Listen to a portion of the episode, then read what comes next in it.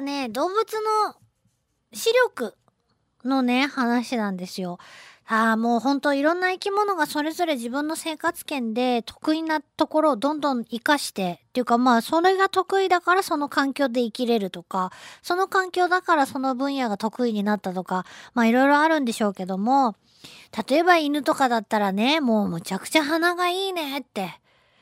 もう人が歩いた足、ね、足跡の匂いを嗅いで追跡できるとか、ちょっと考えられんよなと思いますよね。まあ、そんなような、あ能力があったり、えー、もうほら、鷹とかフクロウとかみたいにね、どんだけ目がいいんだろうかっていうような、えー、能力があったりするわけで。で、まあ今日はその中の視力の話なんですけど、どうもこんにちは。で、えー、っとね、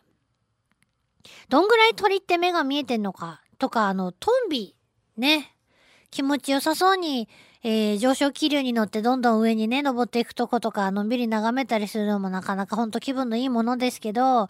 えー、トンビとかタカとか、えー、猛禽類ですね。あのね、地上で、えー、走り回ってる動物、小動物とかね、ウサギとかネズミとか、どんぐらいの高さから見えてるのかっていうと、なんと300メートル上空から走ってるネズミが見えるって。うん。このシーンとした間に皆さんもね、想像してご覧になったかと思いますけど、300メ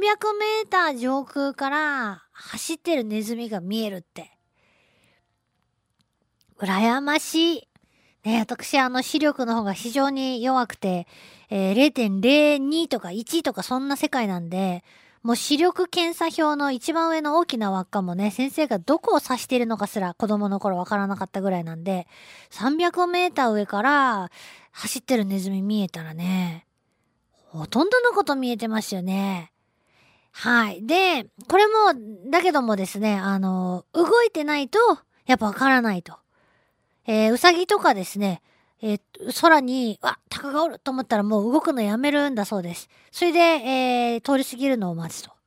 これはね、動物の基本かなと思うんですよ。危険を感じた時に動かなくなるという生き物はいっぱいいますよね。犬とかも、えー、散歩の途中とかでピタッと止まったりする時がないでしょうかね。そういう時は大体身の危険を感じてるというか軽い緊張の時みたいですよ。で、えー、向こうから、大体そういう時は向こうから何か来てますもんね。動かなくなります。で、やっぱむやみに動くと相手を刺激することになるんで、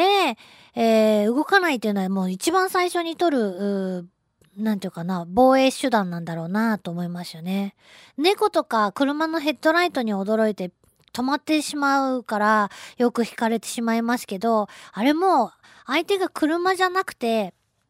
防衛手段なんだろうなと思いますよね。猫とか車のヘッドライトに驚いて止まってしまうからよく惹かれてしまいますけど、あれも相手が車じゃなくて動物なら驚いた時に猫が止まってしまえば相手はいきなりそのまま突っ込んでくるっていうことは普通野生の生き物だったらしないのかもしれないとこの間車の前にね飛び出してきた猫を見ながら思いました。うん。車はもうそのまま突っ込んで動物じゃないんでね。まあ操縦しているのは動物ですけど、えー、突っ込んで行ってしまうんで猫としてみれば、えー、止まったのにっていうのがもうもしかしたらあるかもしれないなとかね、ちょっと思ったりもして。まあちょっと話が、えー、ね、ちょっとそれたんで戻しますけど。そんなわけで、えー、鷹とかトンビとか300メーター上空から動いてればネズミとかね、走り回ってるのが見えてるということです。でも、もっと高いとこから見てるやつがいるぞっていうことで、これ日本には住んでないんですけど、南米といえばコンドルですよね。黄金のコンドルよ。ね、大きな羽を広げてってペペルの冒険を思い出しますけど。え南米に住んでるコンドルの仲間はさらにもっともっと高いとこまで上昇してぐるぐるぐるぐる空を回っている。そんだけでもすごいよね。下が見えてなくてもそんな高いところに自力で飛んでって、えー、呼吸ができて、うろうろできるだけでもすごいなと思いますけど、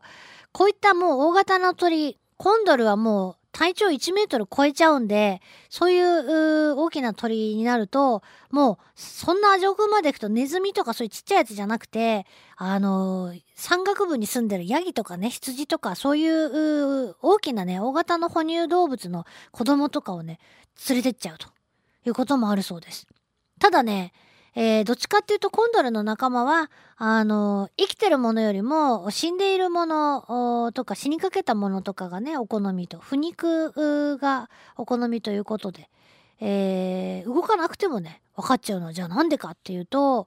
えー、上昇気流に乗ってどんどん高いところへ飛んでいくコンドルさんたちですが、その上昇気流に、えー、どうもその匂いがね、乗ってんじゃないかと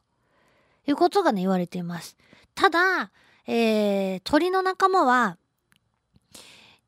匂いの動物じゃなくてやっぱり視覚の動物だというふうに言われるとそういう実験があったっていう話まあだいぶ昔に、えー、日暮れ薬局でね紹介したことがありますけどまさにそのコンドルを使った実験が行われたことがあって、えー、そういう実験があったっていう話まあだいぶ昔に、えー、日暮れ薬局でね紹介したことがありますけどまさにそのコンドルを使った実験が行われたことがあって、えー、本当に何を基準にその餌を探しているのか、死んだ動物とかね、その肉を探しているのかというのを、えー、と、調べるための実験で、えー、本物そっくりの肉、偽物ですね、偽物の本物そっくりの肉と、えー、ちょっと中身が見えないようにした本物の肉を置いとくと、コンドルは迷わず偽物の方の肉に行ったと。要は、匂いで選んでるんだったら、えー、紙に包んでても、本物の肉の方に行くはずだということですよね。でもそちら行かずに、えー、何も包んでない偽物の肉を選んだってことは、明らかに目で見て判断してるなということなんですね。これプラスでも匂いがあねある程度キャッチできればどんだけ遠くはるか上空飛んでてもねその餌のある真上を通過すればあそこにあるごたっつってね、えー、見つけることができそうですよね。で姫コンドルとコンドルの関係なんですけどえー、姫コンドルが、あ、あそこに餌があると思って、降下していくと、えー、さらに上に、上を飛んでいる、えー、コンドルたちが、あ、姫コンドルがなんか見つけたばいっつって、えー、姫コンドルの後を追っかけてついていくことがあると。要は姫コンドルに餌探させてるってことですよね。そういう、えー、視力だけじゃなくて、えー、頭脳までね、使っている。そうやって餌探してるっていうね、ことも観察されてるそうです。面白いなと思いますね。えーと、それからね、えー、もう一個、すごい鳥がおるよ。超原棒という鳥がいますが、えー、小さな鷹の仲間です。この超原棒は、ネズミのおしっこがね、紫外線を受けると、あのー、発する光があるんだそうです。えー、これをなんと超原棒は捉えて、あのー、どこら辺にネズミがいるかっていうのを、知ることができるって。すごか。えー、まあ、言うたら、例えばですよ、私たちの目で分かりやすく言うと、あの、ネズミのおしっこが紫外線を受けて、ほら、蛍光塗料、蛍光ペンとかのインクありますよね。あんなんがこう、バッてこう地面に巻かれてるように見えるのかなと思ってね。想像ですよ。想像するときに。そしたら、あ、あそこに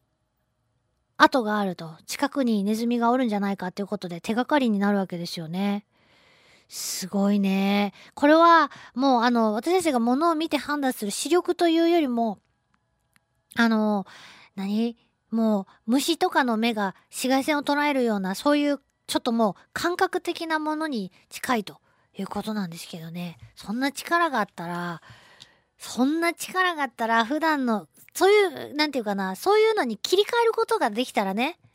えーそういうビジョンに切り替えるスイッチとか自分の中で持ってたら面白かろうなとも思うけど、はあ、見てみたい。ということで、えー、動物の視力の話でした。ありがとうございました。LoveFM Podcast. ラブ f m のホームページではポッドキャストを配信中スマートフォンやオーディオプレイヤーを使えばいつでもどこでもラブ f m が楽しめますラブ FM.co.jp にアクセスしてくださいね LoveFM Podcast.